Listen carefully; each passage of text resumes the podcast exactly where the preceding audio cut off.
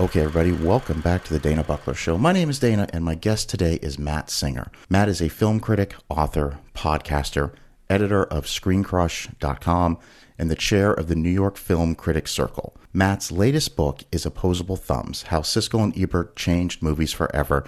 And let me just start by saying I had an opportunity to finish this book over this past week. I loved it, it was incredible. Matt, welcome to the Dana Buckler Show. How are you?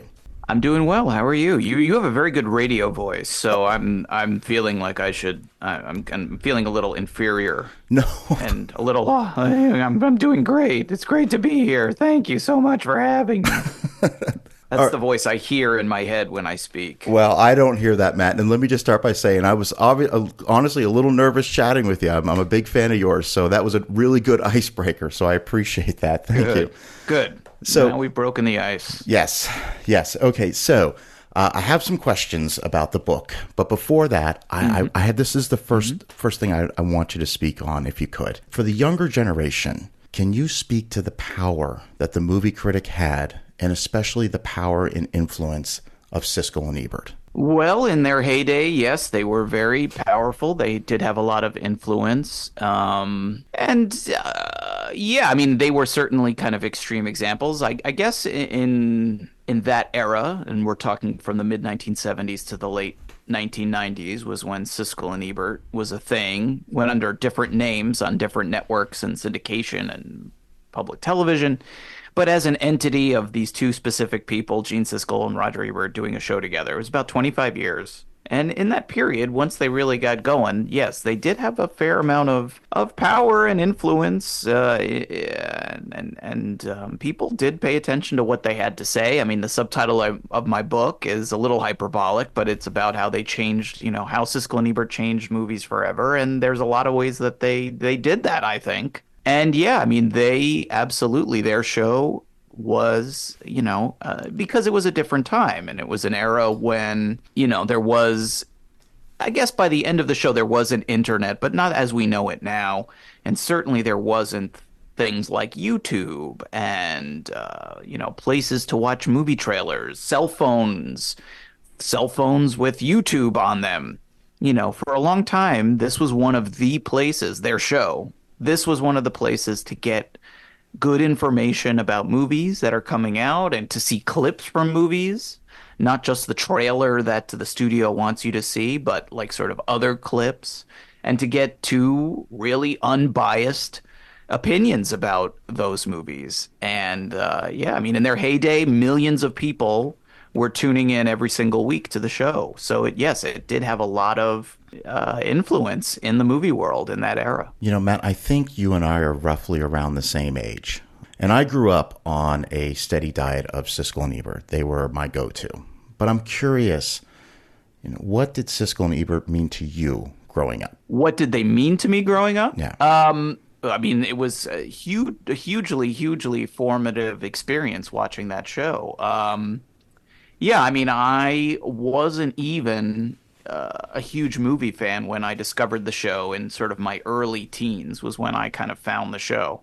And before that, I obviously I went to the movies and I watched movies at home on VHS and I, I liked movies, but it was certainly not like the all-consuming obsession of my life. You know, I was much more into comic books at that time. I was really into baseball, you know, like uh, this was it was not like the defining thing of my life was to watch movies and to talk about movies. It was this show and and watching it, you know, from the age of like 12 or 13 on that really was the thing that made me obsessed and made me crazy about movies and movie criticism and talking about movies. And not just seeing whatever movie was being hyped on television in commercials or whatever movie was playing at the the you know the Freehold Metroplex in New Jersey where I grow up or the Movie City 5 in East Brunswick. You know it was like cuz yes uh, Siskel and Ebert talked about those movies of course they did but they also talked about you know, art house movies, foreign movies, documentaries, um, older movies, because they had a, a, weekly home video segment where they would recommend uh, older movies that were new on home video. And so watching the show was really the gateway for me to discovering all of that stuff and, and falling in love with it And so, yeah, I mean, without the show, I really don't know what I would be doing with my life and where I would be. And so, uh, yeah, I mean, it was, it was, it's in my, it's sort of one of the monumental things in my life, you know, um, that absolutely defined me as a young person who was kind of figuring out what I wanted to do and who I wanted to be at that. It hit me at just the right age for that. Um, and absolutely became this singular, you know, obsession uh, in my life. What was the inspiration for you to write the book? Where did that come from? Well, I mean, a lot of it was what I just told, yeah. told you. It was that yeah. it was this thing that, um, you know, that I was absolutely obsessed with. I've always felt there should be a book about them, and uh, there hasn't been. Obviously, Roger Ebert wrote books, and he wrote a memoir, and it's a great memoir. Um, but it's it's the Roger Ebert memoir. It's not the Siskel and Ebert book and you know that that book has it has I think three chapters about Siskel and Ebert, and so you know you you you look at it and you go okay well he talks about Siskel and Ebert here, but it felt to me reading it again. I mean I I've owned it since it came out. Um, but you know, when I first started thinking about this as a as a as maybe I should be the one to write this book if nobody else has, I looked at the, at that memoir again and read the whole thing again and said, okay, well, it's it's not the Siskel and Ebert book. There there could still be a book out here. So that was that was really important. And then you know it was. This is, uh, you know, I wrote about this in the book in the acknowledgments at the back, and it's totally true. I was, you know, I was looking for a new project to write about after having written a couple of other books and was putting together lists. Uh, I had a new agent who, you know, I was trying to kind of convince. Actually, at this point, he wasn't even really my agent. I was kind of trying to convince him to be my agent and sending him lists of ideas and stuff. And originally, the the list didn't have Siskel and Ebert on there. And uh, before I sent it to the agent, I showed it to my wife and and said, "What do you think about this?" And she was like, "Well, it's fine, but." Uh, uh, you know, some of these are good ideas. Like I'm sure they would be good books, but why isn't Siskel and Ebert on here? Because you know she's known me for about uh, 23 years now, so she knows. You know, the poor thing. She knows the obsessions, and um, yeah, she was she was like, you should do this, and I was like, well, I, I, I what I initially said was, you know, I'm a little intimidated because Ebert has a he wrote a memoir, and we're talking about these two hugely important and influential figures, and it's it's it's, it's an intimidating task. And so she said, you, you can, you know, first of all, get the heck over yourself. Stop being such a neurotic you. It's you'll you would do a good job. And more importantly, she said, if anybody else does it, you know, you're kind of lucky that no one's done it yet. And if anyone else does do it and you had the chance to do it and didn't, you'll forever be kicking yourself about that. And I thought about that and I was like, damn it, she's right. I am that petty. I would be upset. So that was it. So that was kind of the combination of all the factors. I kind of sucked it up and I put it on the list, and sure enough, that was the one that the agent was like, "Yep, that's that's the winner," and uh, that was it. That was the the start of the whole thing. And I'm always curious. I'm always fascinated by the behind the scenes, especially on how projects get off the ground. So I always want to ask a question like this, Matt. Once you've made the decision, and maybe you can take me to exactly what the time frame is, you know, exactly when you've made this decision, you're going to do this what is the very first thing you do to prepare for this book? Well, I mean, it's hard to quant. Yeah, it's like what, uh, what was the very first thing? Maybe it was rereading the Roger Ebert memoir to make sure that there was still a book out there to do. That was certainly one of the first things. Um, I think I probably did a little looking around to see because obviously there isn't, you know, uh, um, uh, an official Siskel and Ebert website.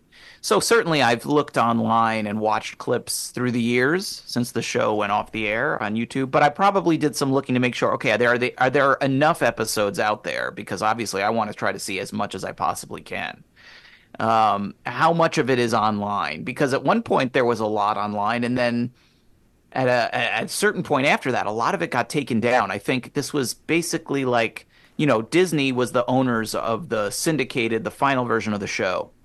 And they, in the last years of the show, had put a lot of it online on their website. And I think fans had kind of ripped a lot of it off there and then put it on YouTube when their website when the show got canceled finally and they, they took the website down. And so there was like nowhere to watch this stuff. And so fans started putting it up. And then I think at some point, Disney like uh, threatened, you know, the way YouTube works, you know, this is ours, take it down. And so a lot of it vanished. But thankfully, I guess maybe as years went on, they were less, they had other stuff going on. They stopped paying attention. And so slowly, little by little, stuff went back up and people made their own websites. There's this fan website. I think it's just siskelebert.org. Um, and that site has a ton of stuff as well. And so I was looking to make sure, yes, that was there was enough there that I could really say that I've watched most of the show. I mean, I can't say I've seen every single episode, but as much as is humanly possible, I think I, I feel pretty confident saying that that um, you know a vast, vast, vast majority of episodes from throughout the history of the show. And then the one other thing I, I definitely did early on was um, because I had worked a little bit on two of the later versions of what had previously been Siskel and Ebert. This was after Siskel's death. But, you know, the show continued on after he had passed away. Originally, it was Ebert and Roeper. And then, um, you know, unfortunately, Ebert lost the ability to speak, and the show continued without him for a little while. And they tried different hosts, and and I, um, because I was a huge fan, anytime this happened, anytime I had a chance to do anything with these shows, you know, audition, get coffee, I would have done anything just because I was such a huge fan. You know, I had gotten to audition for these shows and I had gotten to work a little bit on them as kind of a contributing critic uh, uh, in different, uh, the different versions of the show that had different ways of having sort of extra critics beyond the hosts. And so I had met people who had worked uh, on the show for a long time doing that. You know, I had met directors and producers. And so I kind of reached out to those people and said, you know, would you talk to me? I, I'm, I'm interested in doing a book.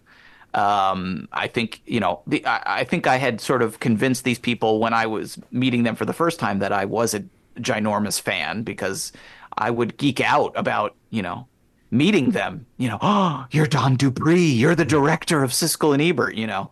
Uh, not that people don't fawn over Don Dupree, and they should if they don't. He's a lovely guy, and he was a great uh, TV director on that show for years and years. But like you know, when I met him, I was really excited because I recognized his name from the credits of uh, Siskel and Ebert as a kid. And so, you know, I think they understood that I was a real legitimate fan and I wanted to do the book for the right reasons and to really pay tribute to the show and why it was so special and important. And so thankfully, just about everybody I reached out to like that said, sure, well, you know, I'll talk to you. And so that was another key early thing that I did was kind of making sure that those people who I knew, and I didn't know a ton, but I had enough people that I, I felt comfortable reaching out to. And they all said yes in the beginning. And then they could also kind of point me in the direction of other people to talk to. So, yeah, that was another very important early early, early step. Okay. Now, the book is fantastically written, and I'm going to tell you that I, I actually did the audiobook. So I got to listen to you for several hours narrate the book, and I just had a great time. Nine hours. Nine, nine hours. Nine and a half hours. Absolutely. And yes. I'm. This beautiful voice. I'm telling you, I was all nine in. Nine and a half hours. I was all in and in big chunks too. I want you to know, okay? I'm not talking okay. like the 20 minute commute to work. I'm talking two hours at a time, you know, for a few okay. days. So I, I'm when I tell you I was all in, I was all in. But I'm again not really knowing a lot about the process of writing books. I'm curious, Matt. Are you working on this book on your pace? Are you up against deadlines? Are you feeling any pressure? I'm just curious how that process works. Well, the first part of all of this is, you know, you have to put together, or at least I did, you know, I had to find a publisher. So the first part is doing like a proposal. Um, and so there's not really necessarily a deadline, uh, like a hard deadline there. You know, there's my, the agent now saying, you know, I, you know, how's it going? Checking in, but there isn't necessarily a specific hard date. It's really up to you to kind of motivate yourself.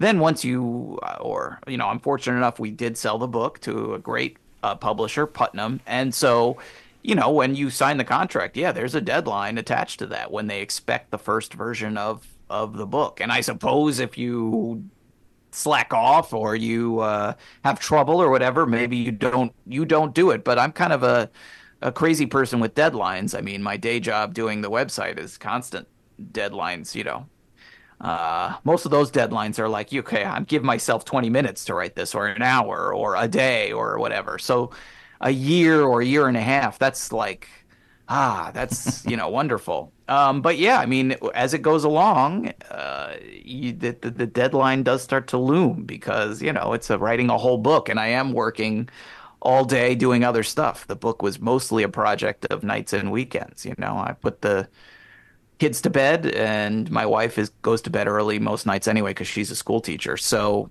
pretty much after she would go to bed until midnight every night, you know, three four hours I would get in of a second shift of working on the book.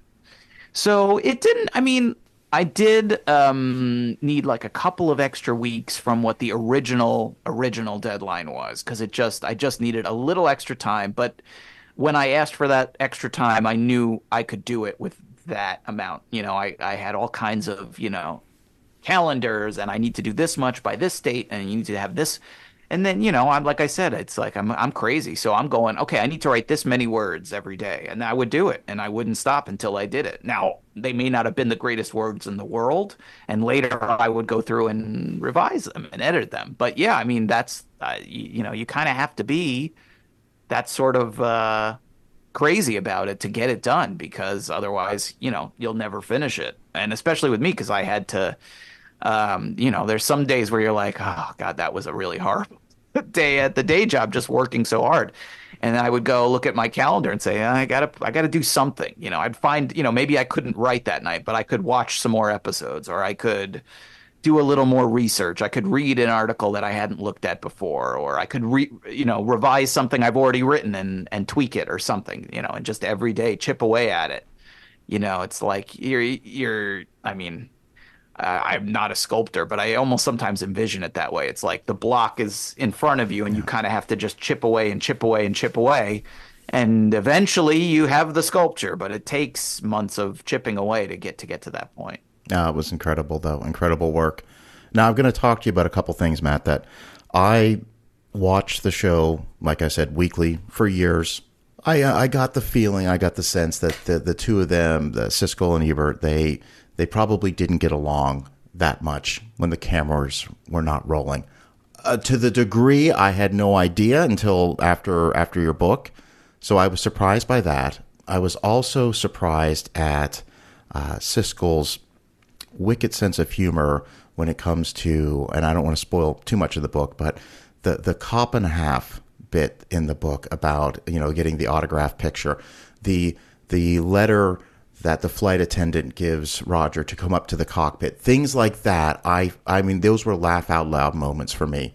And I'm wondering if you could speak to during your research some of the more surprising things you learned about Siskel and Ebert. That's a very broad question because we are cover- talking about a lot of years. So I'll just ask for a few examples. Yeah, I mean, you mentioned a few um, stories. I mean, like I had, uh, I had said, like I was very fortunate that I had met some people who had worked on the show, you know, kind of in my travels. So a few of the stories that are are in there, I had heard back then. You know, like when I would work on the show, um, I would say to a to a Don Dupree, for example, like, um, what was it like working with them? Or they did they really get along? Did they hate each other? Like, I, this is now 15 years ago that I was saying this, and he would tell me a story. So I was lucky that I had heard um, some of them.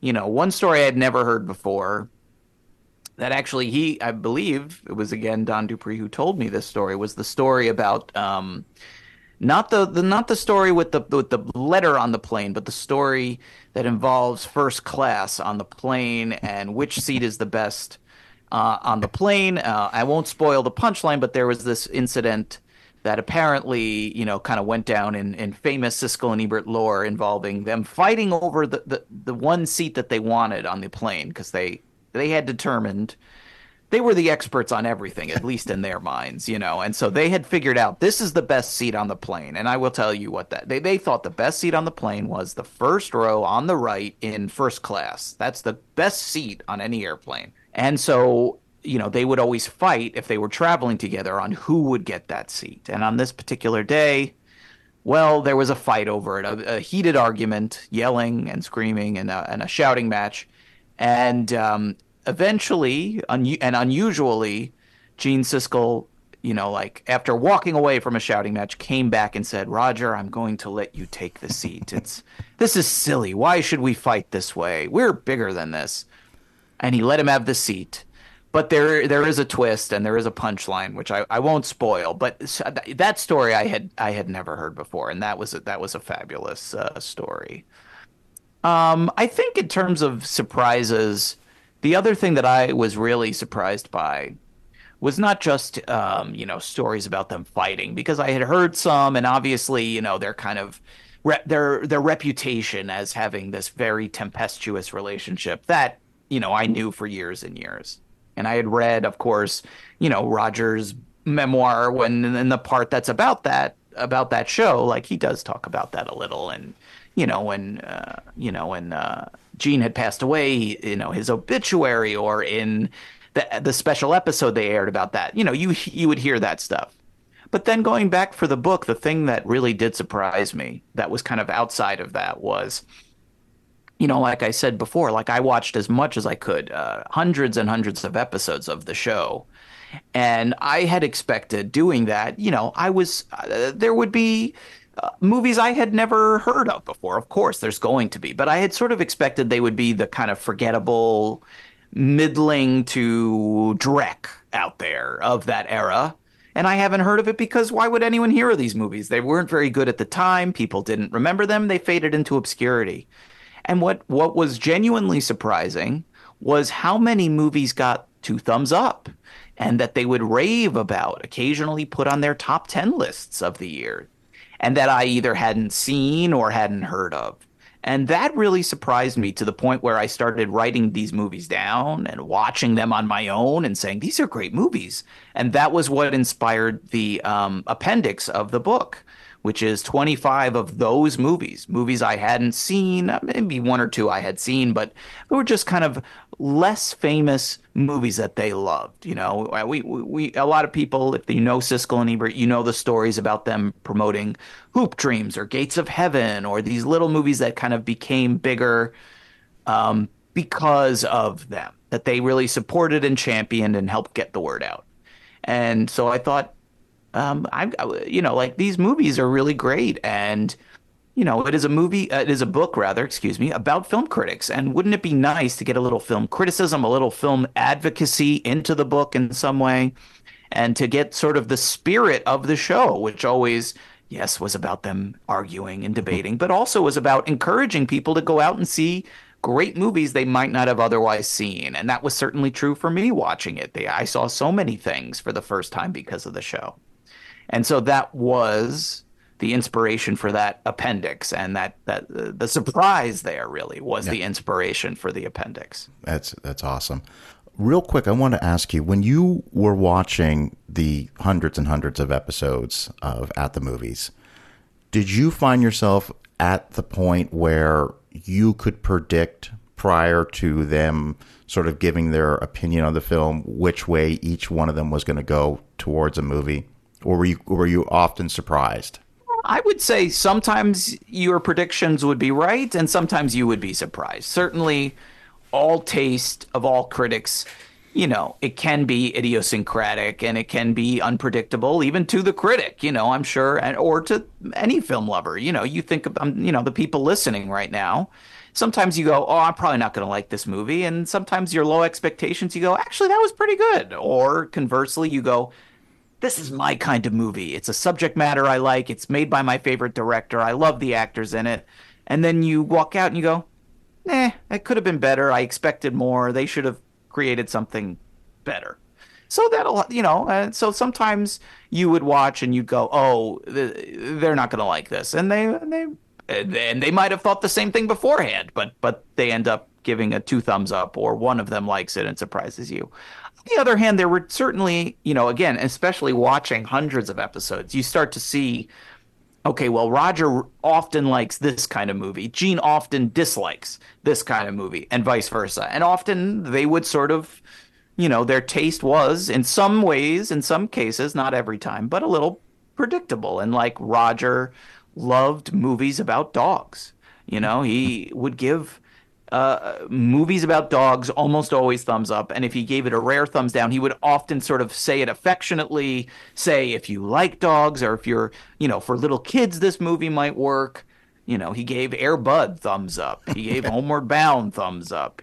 You know, he really loved movies about dogs, and I think he just loved dogs in general. And uh, there is like a very touching chapter in his memoir, in fact, about his childhood dog that his parents kind of took away from him, um, and he he kind of never got over it in some ways. And he and I I really think that it uh, kind of it left this imprint on him, and I think that maybe that was expressed in some of those generous reviews to movies about dogs.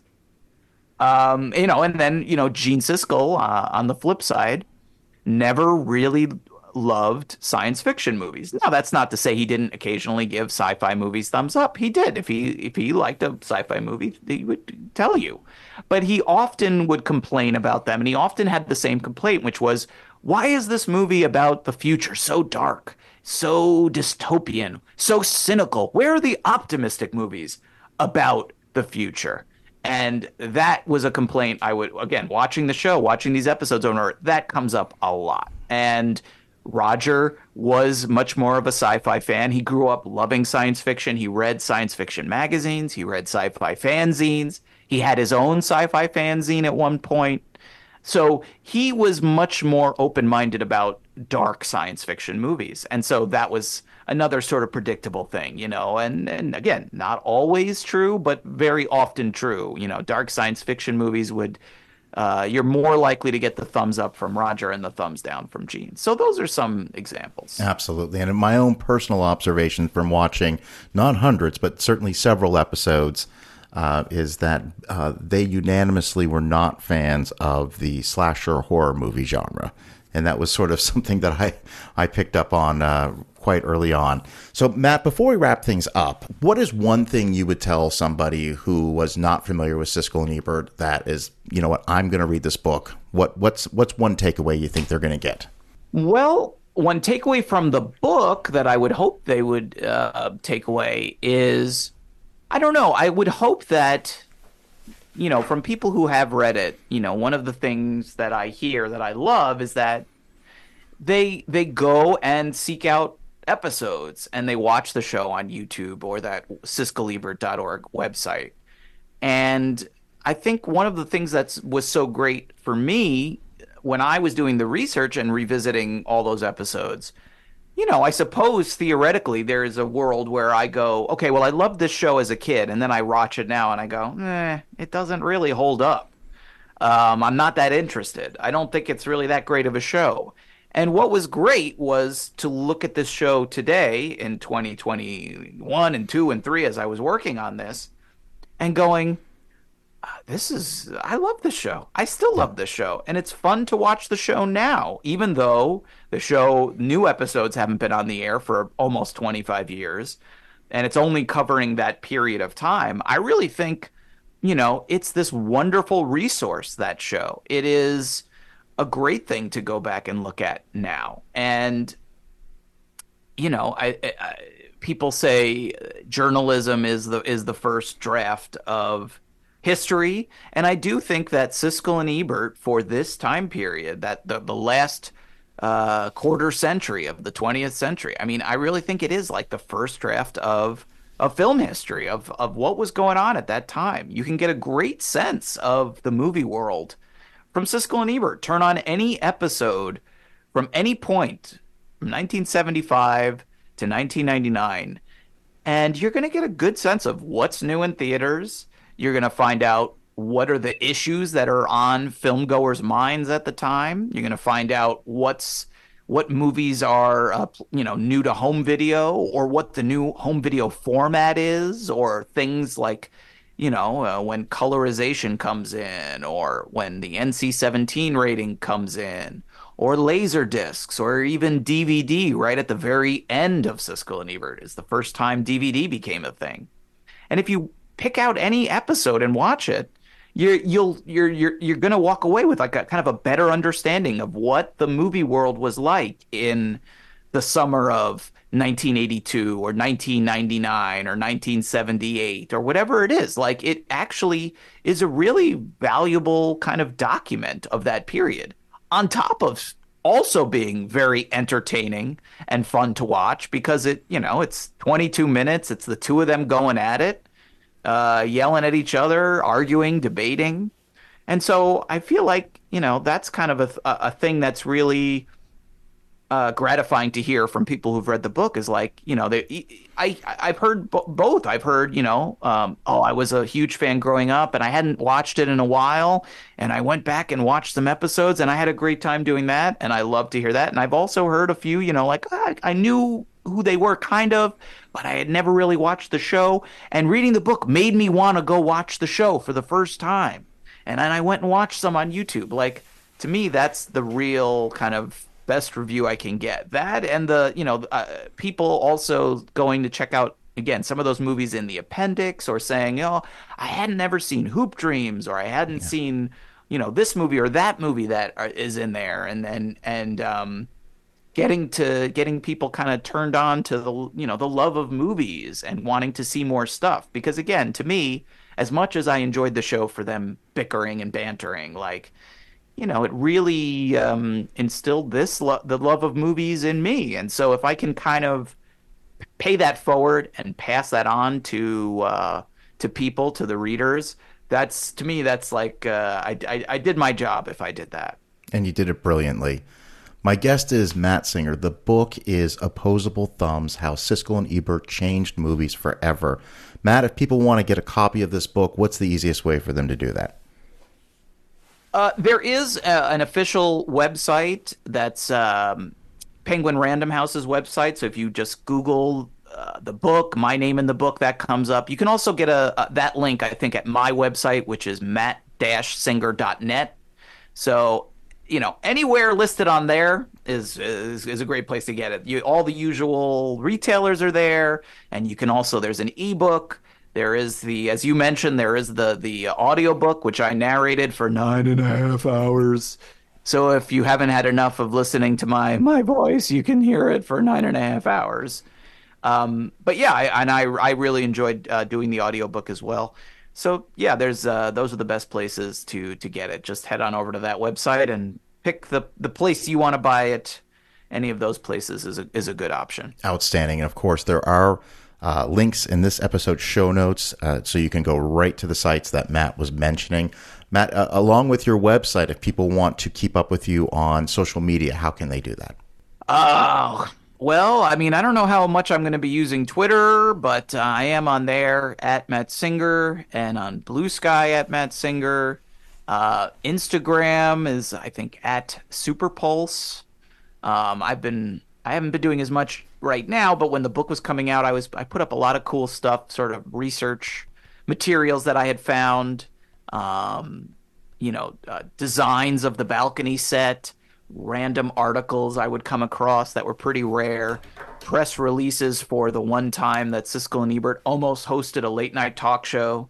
They were almost uh, they came within days of being uh, the hosts of the Pat Sajak show one night. So stuff like that. That's on my Instagram and yeah, I mean uh, that's that's probably about it. And of course, I work every day at ScreenCrush.com, so you can you can find me writing over there as well. Absolutely. Well, Matt, it's been an absolute pleasure having you on the Dana Buckler Show.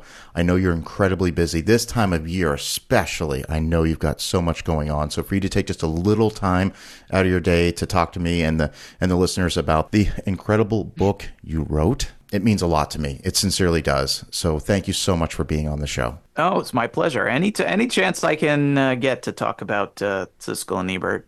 It's a good. It's a good. It's a good thirty minutes. It's a good hour. It's a good six hours. It's a good hour, year or two years of writing the book. I haven't gotten sick of it yet. I still love it. So yeah, it was a pleasure. Thanks for talking to me. Absolutely. And my name is Dana Buckler, and thank you so much for listening.